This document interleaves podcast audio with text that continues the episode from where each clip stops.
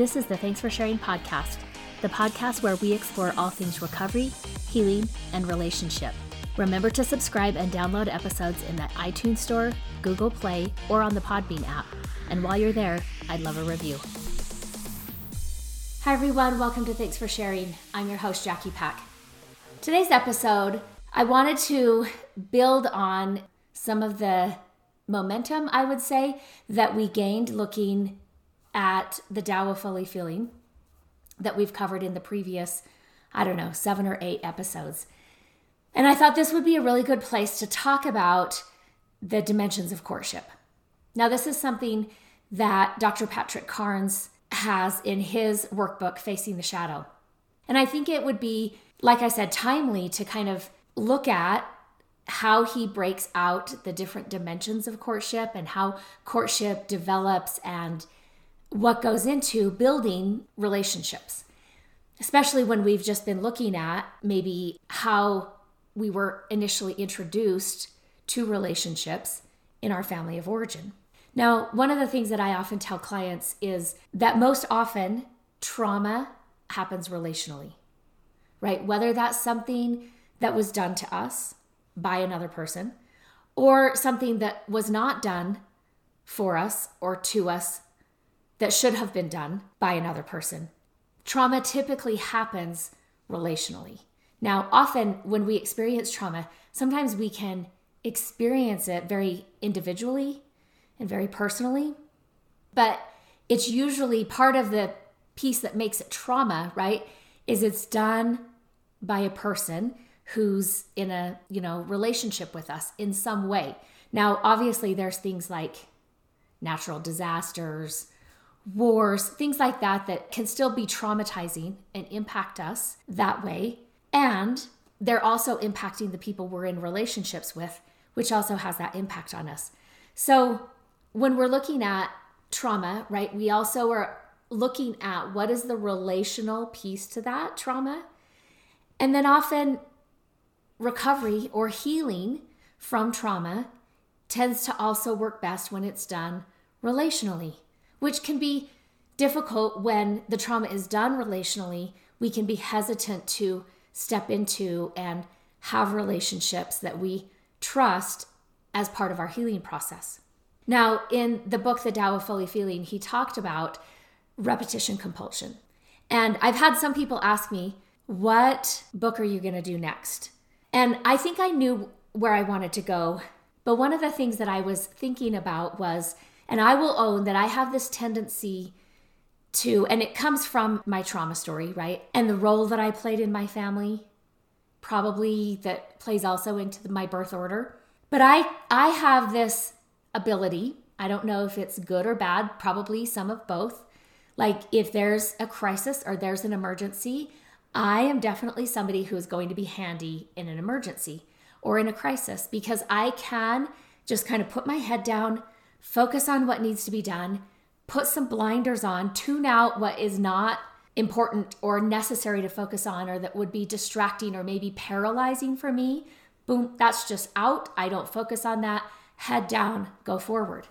One of the negative things about that that I'm aware of is that I don't always recognize the impact of the, that situation and that ability to tune things out. I'm not always aware of A, how stressful it is, B, the impact that it's actually having on me emotionally or physically.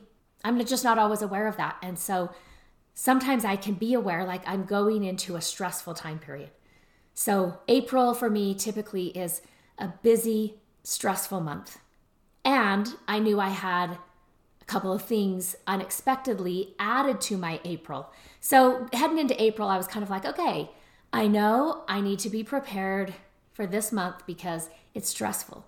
But when I'm actually in the stress of it, I don't necessarily notice that or feel stressed. Now, one of the things you can tell, I've picked up a cold, right? Often my body might give me messages like, "Hey, we're we're we're struggling here. This is a lot to deal with." So I got some, I wouldn't call it a cold. I don't know I'm not sure what it was. I got some respiratory horrible thing. I'm on like day 12 of it and I'm still haven't quite kicked it. And I know a lot of people who have gotten something similar. It seems to either hit in your chest or like it's a really, really bad head cold.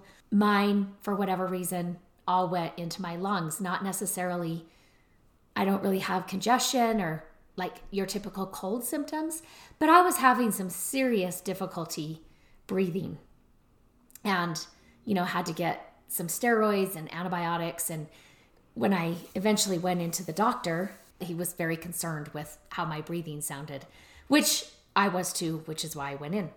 So, in thinking about the next book that I want to do, I was asking myself, right, is this the right timing to do this book? It makes sense to me because we gained a lot of momentum from the Tao of Fully Feeling, really understanding our initial exposure to relationships in our family of origin. And the author talked about repetition compulsion in there. And Dr. Patrick Carnes, in his book, The Betrayal Bond, that's definitely what that's about is repetition compulsion, right? We're really looking at how these patterns replicate themselves in our adult years. So on the one hand, I'm like, wow, it's it would make good timing. It would make sense timing wise. And that was a lot. That last book was heavy. I have, you know, people who have talked to me about it and said, wow, that was really heavy. They've kind of been surprised that I'm like, oh, I know, it was heavy for me too. It was heavy. And there were a lot of memories that got triggered for me, things that I thought about, feelings that I felt just reading that book. You know, some of them I shared in some of the podcast episodes, but not all of them, or even a quarter of them, right? And so I don't want to replicate kind of my trauma response of just head down, muster forward, go, push through it. And I do want to be able to build on the momentum of what we just learned in that last book. I, I don't know that doing like a still a good, interesting book that teaches us, I don't know if the timing to go there and maybe, but it's a little bit lighter. I don't know if that's the timing yet. So I think what I'm going to do is we're going to take the month of April off and I'm not going to do a book. I'll still do podcast episodes, but I'm not going to really dive into a book. And then starting in May, we're going to look at The Betrayal Bond by Dr. Patrick Carnes. Because it, while we've been looking at our family of origin, you know, he kind of ends that book with some beautiful examples of how we might be able to transition into relationships in our adult years that actually heal the damage that was done to us in our family of origin and in those relationships. And so I, I want to maybe look a little bit more in depth at that and it feels like the timing is right to move from the Tao of Fully Feeling into the betrayal bond with a little bit of a break in April. So hopefully, you know, that feels okay to you too. And I'll do some podcast episodes in between that I think are also helpful. So, what I want to do today is look at the dimensions of courtship. We're going to look at the first six in this episode. And then next week, we'll look at the remaining six. There's 12 dimensions of courtship. And, you know, it's interesting. He talks about how that in most unhealthy relationships, there's this distortion of normal relationship development, or what he calls courtship. So he says implicit in most compulsive sexual patterns is a distortion of normal courtship. Well, of course it is, right? Because inherent in our family of origin relationships were distortions of healthy relationships. So it's not like we got nothing. We just got some distorted or warped or misunderstood. I like that word too. Like, I just, this is a misunderstanding that I got based on my experiences. So, you know, I'll, I'll, often do the courtship dimension. I do it with most of my clients. This isn't just something that I do with my clients who are dealing with sex and love addiction or compulsive relationship behaviors. I want to look at this because I just don't think we talk enough about how healthy relationships happen. You know, I think one of the takeaways, and I said this kind of at the beginning of the last book, was I was so impressed when the author, Pete Walker, called out that we are facing an epidemic of family dysfunction. And I remember, I think I said, like, I've thought that, but like, I have not dared to like write that in a book or speak that out loud. And he talked about all the reasons why we might be in denial about the dysfunction that we experienced early in our childhood. And so I think if we're in denial about that, there's no chance we have an understanding what the distortions are that show up in our adult relationships. So I think that's why I'm going to choose to go to the betrayal bond starting in May. But I want to look at how does courtship go awry, right? We kind of have an understanding from what we learned about in the Tao of Fully Feeling from our childhood and family dysfunction. But he talks about 12 dimensions of courtship. Now, I like lists like this. I'm not necessarily a list maker myself. Um, my mom was a huge list maker. My mom made lists about things that you don't need to make lists about because you could like just look at it and see. So you don't need to make a list. But my mom was a big list maker. So part of me has a little bit of like a I just don't like lists. But then there's another part of me that I really like here's how it works. Like let me break it down into steps because that's always helpful because you know sometimes especially for me my family of origin dysfunction i don't know how that works. I don't always i'm not even always aware of the steps that you would take to get from one place to another place. So i do like lists in that way. And and i don't necessarily think of his dimensions of courtship as a list. And you know when we get to the 12th one he'll say it's not like you're done. Now it's part of going back and continuing the process. So thinking of it more of kind of like a cycle or kind of just this, yeah, like a, a cycle that we move in. It can be a dysfunctional cycle, but it can also be a functional cycle and a healthy cycle that renews and restores us as individuals. So the first dimension of courtship is noticing. Now he says this is the ability to perceive attractive traits in others. He says with an existing partner, this means you're able to stay conscious of that person's desirable traits, which I think is important that, like, I notice that you're attractive. I also can continue. It's not like I have to keep seeing new things about you. I can stay aware of the desirable traits. I'm also able to see them shift and evolve and move as this person grows and evolves. He says this dimension requires the capacity to also filter out traits that, while desirable, aren't a good match for you. He says, in other words, noticing also means discriminating. So sometimes when I'm doing this, I mean, the way he sets it up, and there's certainly dimensions in this that I think don't apply outside of a romantic relationship. But I would say, really, when I talk about it with clients, because sometimes I'll say, let's let's talk about this first with just relationships in general, not your primary relationship or your romantic committed relationship. Sometimes I'll even say, let's look at this with friends, right? So sometimes I might be saying to them, tell me some traits about friends that maybe they were desirable, but weren't necessarily a good match for you. And usually we're talking about in the past, how did that end up working out? And what do you see now that you didn't see then? Or what do you, what stands out now that back then maybe it was kind of a pink flag, not a red flag? And so you just kind of moved past it, didn't think much of it. And then later it became really relevant and maybe even very clear that it was definitely a red flag, right? And so looking at and noticing. Now, I also will say to clients sometimes, that doesn't stop just because we're in committed relationships, right? It doesn't mean that I don't notice attractive traits in others. Hopefully, we're noticing kind acts on somewhat of a regular basis while we're going about our day.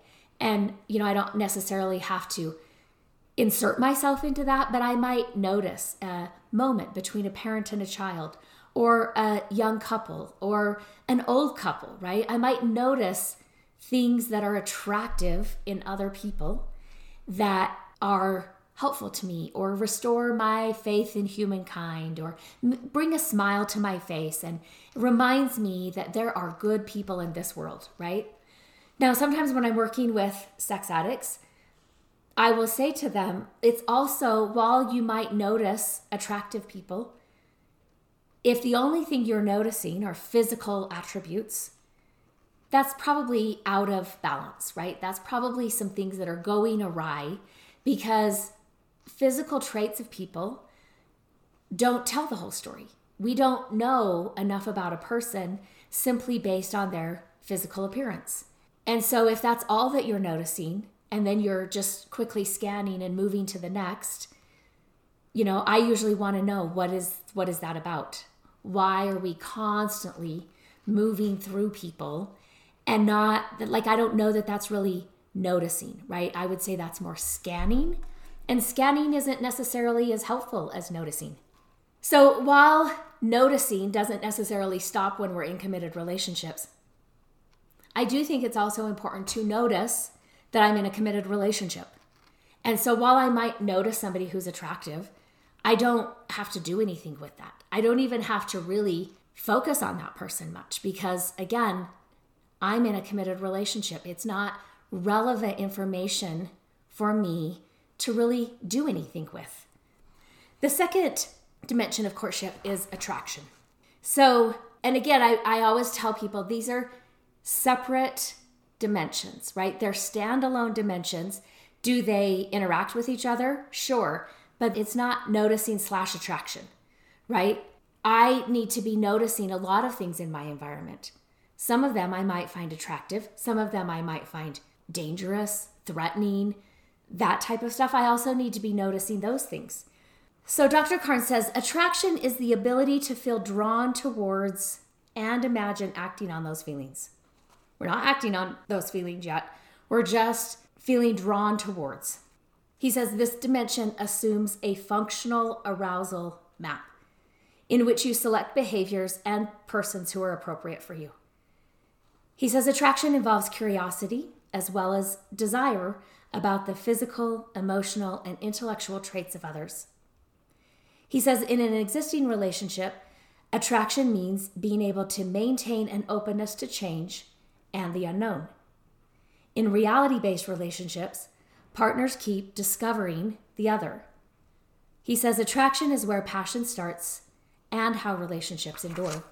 So, you know, question number one that's important to ask ourselves am, am I attracted to healthy appropriate people? And can I maintain that attraction for that person over time? Does that attraction grow with the relationship? He says, Can I have fantasies that are appropriate? And then also, can I move beyond those fantasies and feelings in order to actually initiate or maintain a relationship with the person that I'm attracted to? And again, sometimes that is a sexual or a romantic attraction, right? But I would hope, like sometimes I will say to some of my clients, like, do you find your friends attractive? And sometimes they'll kind of look at me like, well, I'm not sexually attracted to my friends. And I'm like, no, I, I get that. Like, I'm not saying, do you find your friends sexually attractive? But if you think you're by far the most attractive person in your friend group, I want to know why.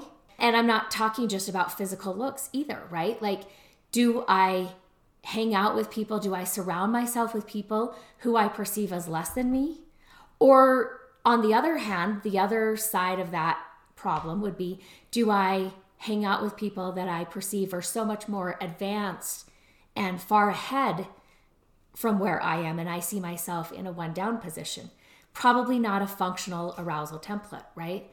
But I think we should be attracted to people we're spending time with, whether that's intellectually, whether that's emotionally, mentally, physically, all of that. Like we should find these people attractive if we're going to be investing energy and time in these types of relationships.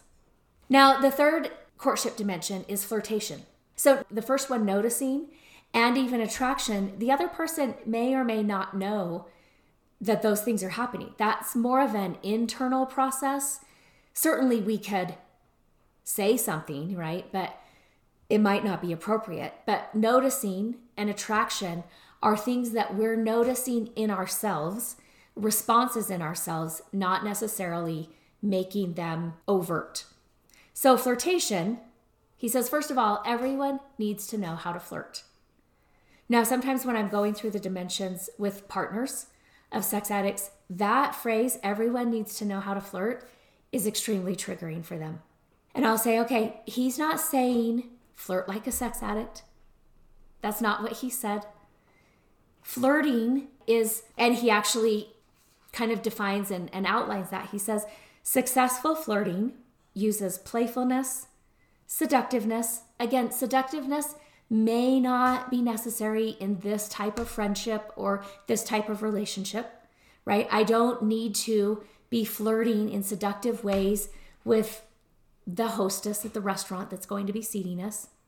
So he says, and social cues to send signals of interest and attraction to the desirable person. This ability extends to noticing and accurately reading flirtation from others, right? So sometimes too, like I might sometimes be working with a client and I may say, like, sounds like this person might be flirting with you. And they're like, no, they're not. And I'm like, well, do you know when people are flirting with you? Like, can you accept that? Or do you even recognize it, right? Because we should be recognizing that as well. Now, sometimes, again, sometimes flirting is unwanted. And again, we need to be able to read. He does talk about, you know, that flirting extends to that ability to notice and accurately reading whether it's appropriate to be engaging this way or whether I'm okay with somebody engaging me in that way. He says the critical factor in flirtation is knowing when it's appropriate to send and receive. And he says, in long term relationships, though, success requires ongoing flirtation with your partner. We can't just stop that because now we're in a committed relationship. And so, what's the point of flirting, right? Flirting is a way of having playfulness in the relationship, to have some fun in the relationship, and to build some sexual tension with each other that we enjoy. Now, the fourth dimension of courtship is demonstration.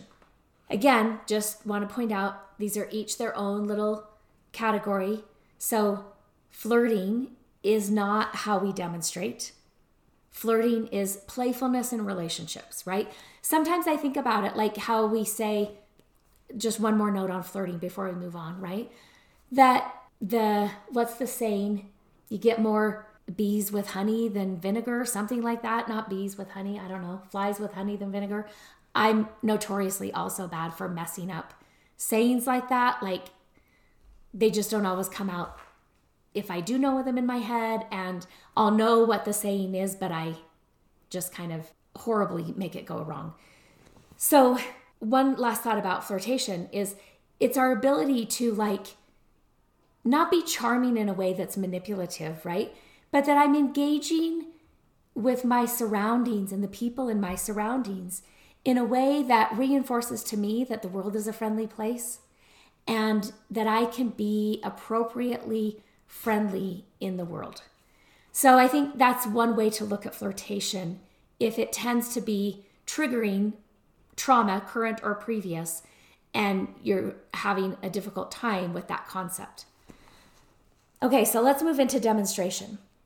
He says sometimes inaccurately, this is described as showing off. He said demonstration is where we demonstrate a physical trait, skill, or capability. Demonstration can also include dressing to attract the other person. In sexual relationships, it can be doing like sex related actions to increase the other person's interest. But he says, you know, of course, with all of these, it's important to stay aware of what you're doing so that it's intentional and is appropriate to both the context and the person. So, another way of he talks about demonstration is using skill and ability to further attract a suitable partner or to demonstrate to your partner that you are also a suitable partner and that they are lucky to have you just as you're lucky to have them in this relationship. So, some of the questions he asks on this are you able to attract attention to yourself and show your qualities and positive traits. Now, some people are really uncomfortable with maybe the spotlight or stepping into the limelight. But can you do it? I think it's important to be able to demonstrate and do that. Can I speak up when it's my turn? Right? Am I constantly speaking over people? That wouldn't be a good way to demonstrate my competencies and my capabilities if I'm constantly having to talk. But when appropriate, am I able to step into that space, speak up, demonstrate my knowledge, my intellect, my understanding of a certain thing? He says one of the questions here are if you can demonstrate your skills, right, or your intellect or anything like that, can you also do that sexually? And how is that different, right? Because it should look differently in a professional setting than it does in a sexual relationship. They shouldn't look the same.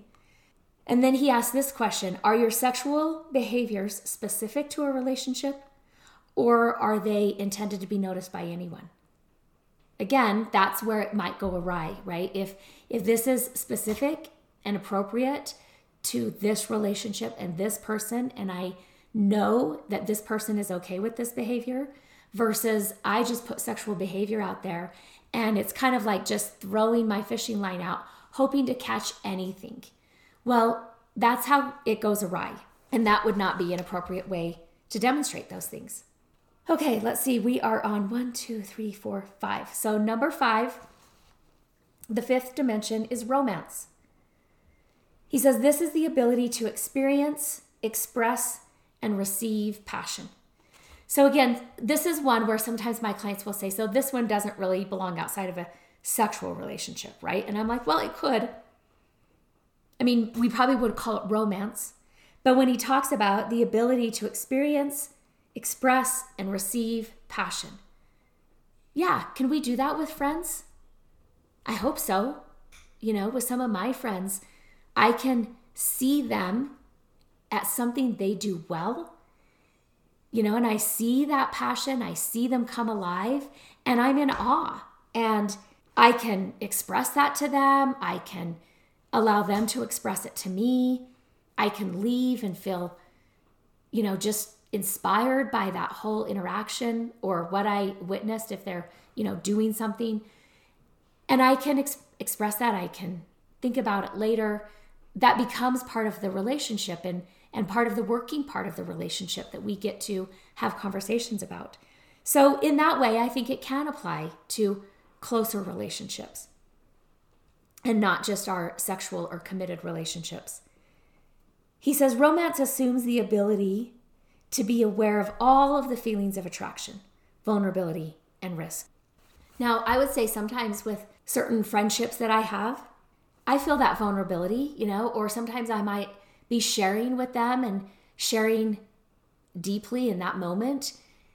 And, you know, maybe the next day or an hour later, I think, did I overshare? Was that too much? Do I do that too often? Do I also let them share with me? Which is typical of me when I'm sharing, like from that vulnerable place. I'm going to feel a risk. You know, with most of my relationships, I've also got enough evidence to support that it is a pretty safe risk or it's a known risk and that they also share with me back, right? I'm not the only one sharing at that level and that they also take their turn and get vulnerable and share with me. He says, more important, a lover must be able to express these feelings and have sufficient self worth to accept the expressions of care as true. Now, I think that's so important, right? Because I mean, we could talk about, we could literally say nothing kills romance. Like if somebody is telling us how much they care for us or how much they love us or how much we mean to them, and we start to question that, like, mm, I don't know if I feel that way. Like, but what about this that I do poorly? Or what about how I embarrassed myself here? Or what about how I got this wrong? Like, again, that's going to kill romance, right? That is going to kind of ruin the mood or kill the moment whether that's with our lover or whether that's with a friend, not trusting them when they're being genuine and vulnerable is going to really take away that opportunity that we have to receive that from them or you know to give that to them and have them receive that from us. I think those things are important. And so i think just keeping in mind that our role in that is to have sufficient self-worth that we can accept those true expressions as just that as being true and that we give them with the assumption that this person is going to believe us and receive those things and that it matters to say those things, not just to keep them to ourselves, but to actually vocalize them. Somehow that deepens and benefits both of us in the relationship. He also says this included in romance is the ability to test the reality of the feelings. For example, he says, is what you perceive in the other person accurate or merely a projection of what you want to exist? Now, that's a good question to be thinking, right? Do I just see in others what I want to see? Or is it real? Is that actually who they are? So sometimes, right? And and I love these beautiful moments if they come up and I'm in a session with a couple where the one person does something maybe unpredictable or maybe something that the one partner that's not what they're asking them to say or that's not what they want them to do, right? Not necessarily that it's wrong what they're doing or how they're responding. It's just maybe not what their partner was predicting. And sometimes, maybe even as the therapist, it's not what I'm predicting. But they go there and it's genuine and it's vulnerable. It's just different from maybe what we were expecting, right? And can we still make space for that? Like sometimes it's in those moments when somebody is doing what we don't predict, when we really get a glimpse into them as their own person. And I think it's important in relationships that we don't lose sight of who they are as an individual simply because they're in this relationship with us. The last question he asks Are the people selected consistently positive and good, or negative and bad choices for you. And again, when we talk about in Betrayal Bond, when we get into that book, right? I think so often, and this is just a continuation of our family of origin, we give people so many second and third and tenth and twentieth chance when the behavior is always the same and it's consistently negative or it's consistently crossing boundaries that should not be crossed in relationships. And then one time they say something nice or they do something nice, and we're like, okay, I'm still in this relationship. That made all of these second and third and 40th chances acceptable because I got this. And we have to recognize no, that is the trauma repetition. That's the uh, repetition compulsion that's happening. And we're giving them more credit when the pattern consistently is negative. Sometimes we can have the flip where right? I mean, sometimes I have to talk with couples and say, look, this is an imperfect person. You're not going to have a relationship with a perfect person, and neither is your spouse, right? So we also have to say, while they might make mistakes, generally speaking, they're a good person. They have my best interest at heart. They do what's best for them. They do what's best for our family. Even though they do it imperfectly, we can have conversations about that and I can still see and express that I see their value and worth. So both sides of that also important and then the areas in between. Okay, we're going to talk about the sixth dimension of courtship. This one is individuation. So he talks about in the midst of the romance, healthy people are able to be true to themselves. And I just really like how he says that. I think so often we see in movies sometimes it's modeled kind of codependent relationships instead of understanding that we have to individuate if we're actually going to have moments of connection. If moments of connection are possible, it takes two individuals to come together and connect, and two individuals who are not the same because nobody is the same, right? So, healthy people have to be able to be true to them while also being able to feel love and romance and all of those things that are happening in relationships. He says they feel absolutely free to be who they are without fear of disapproval or control by the other. They tell the truth and they do not feel intimidated. They do not have to give on important matters. Such people can ask for their needs to be met and they do not have to defer to the other. And they trust that people care for them as they are. I love the way he talks about that because I think that is so often, maybe it's just me, that was a really difficult piece for me in my long term relationship. That was not something in my family of origin. We did not tell the truth.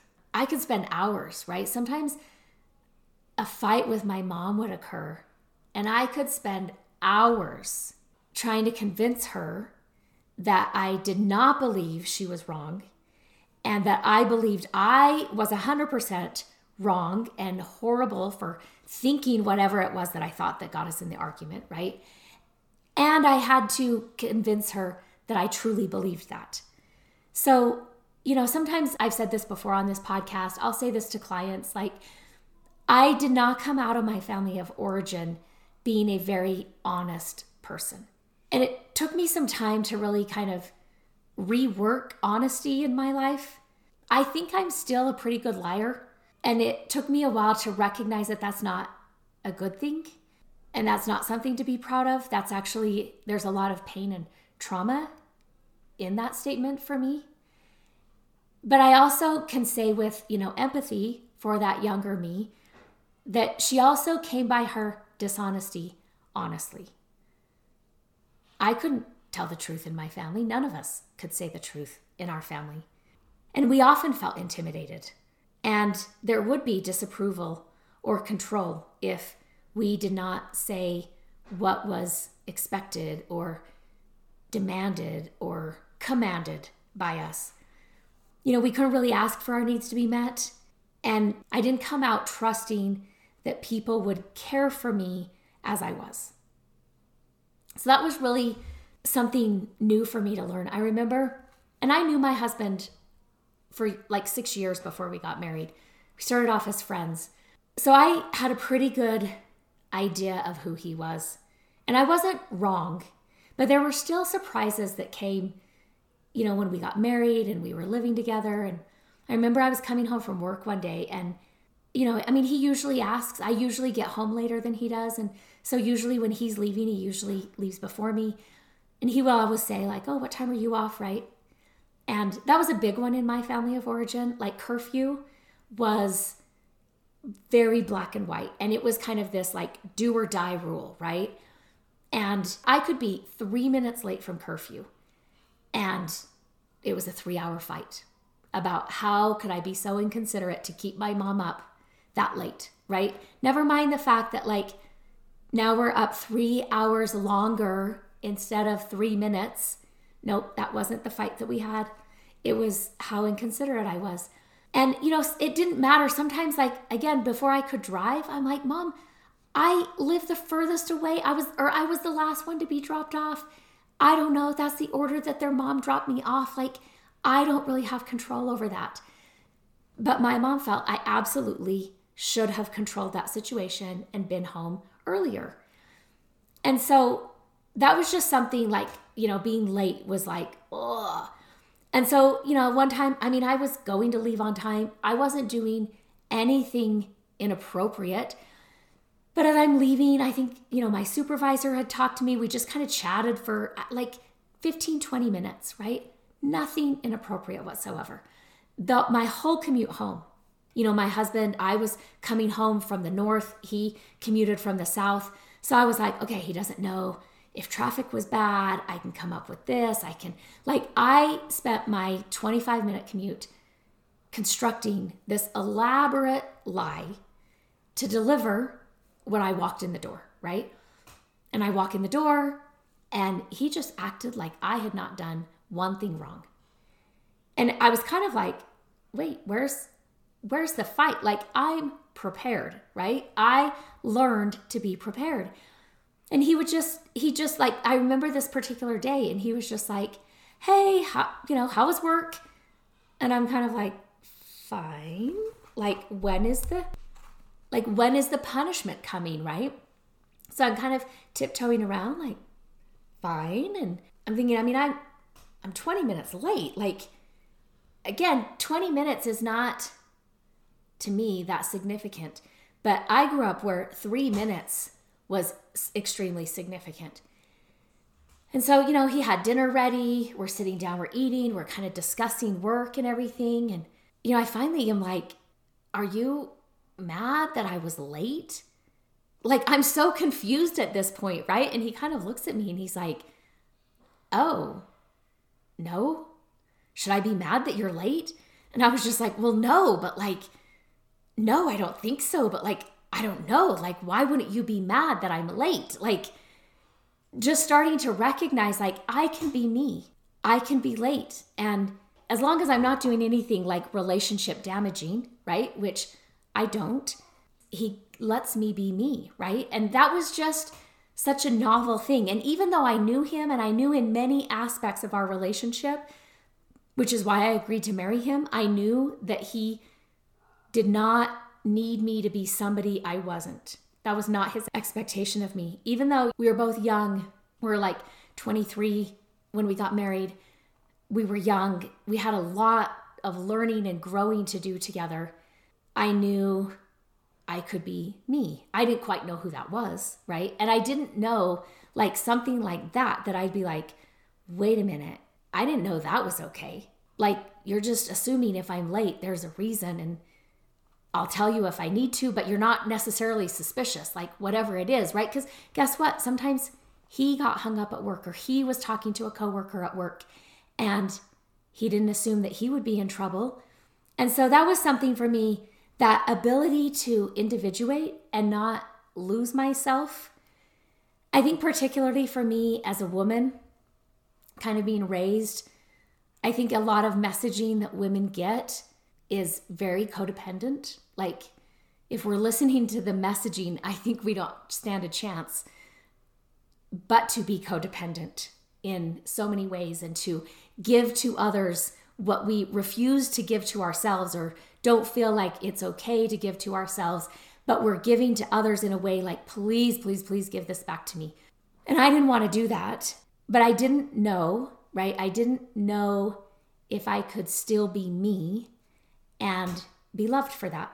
And I think, like I said, I don't know if that's big for a lot of people. That was really big in my recovery journey to learn that I could be loved for who I was, not necessarily my best self or not this perfect self, but just for who I was, you know, mistakes, imperfections, quirks, idiosyncrasies, all of that stuff. Like that, all of that can be part of a valuable self and something that is to be loved. And so I think that's a key one that I think is also crucial when I'm working with individuals or even couples. Knowing that, that as a person, you are loved where you are, right? That makes the remaining six that we're going to talk about possible. And not just possible, I think it makes it really beautiful when we're starting at this place of, I am loved for who I am. So many other parts of relationships start to line up when we operate from that belief, and we also allow others to operate from that same belief. So, okay, next episode, we're going to get into the remaining six courtship dimensions. Think about those first six that we talked about and how they might look in relationship to the people you interact with on a regular basis. Of course, some are closer to you than others are in terms of emotional space and relational space. But how all six of those characteristics or all six of those dimensions can still show up in the relationships that you are a part of on a regular basis. So think about that. And then next week, we'll get into the remaining six. At the end of this episode, I want to remind you that your story matters. Remember, there's something meaningful in every chapter. Don't wait to share your story until it's finished. Until next time, Jackie. The Legal Stuff. This podcast is solely for the purpose of information and entertainment. and does not constitute therapy, nor should it replace competent professional help. The Prayer of the Perfectionist Nobody has time for perfection. We are pursuing progress. Help me to remember the only step I need to focus on is the next right step for me. Help me to remember that life is a journey. Help me to be able to separate all that I am learning from all that I have to do. Help me to remember that I am not alone. I can ask for help. Help me to strive for frequent awakenings, not mastery. I am enough. Amen.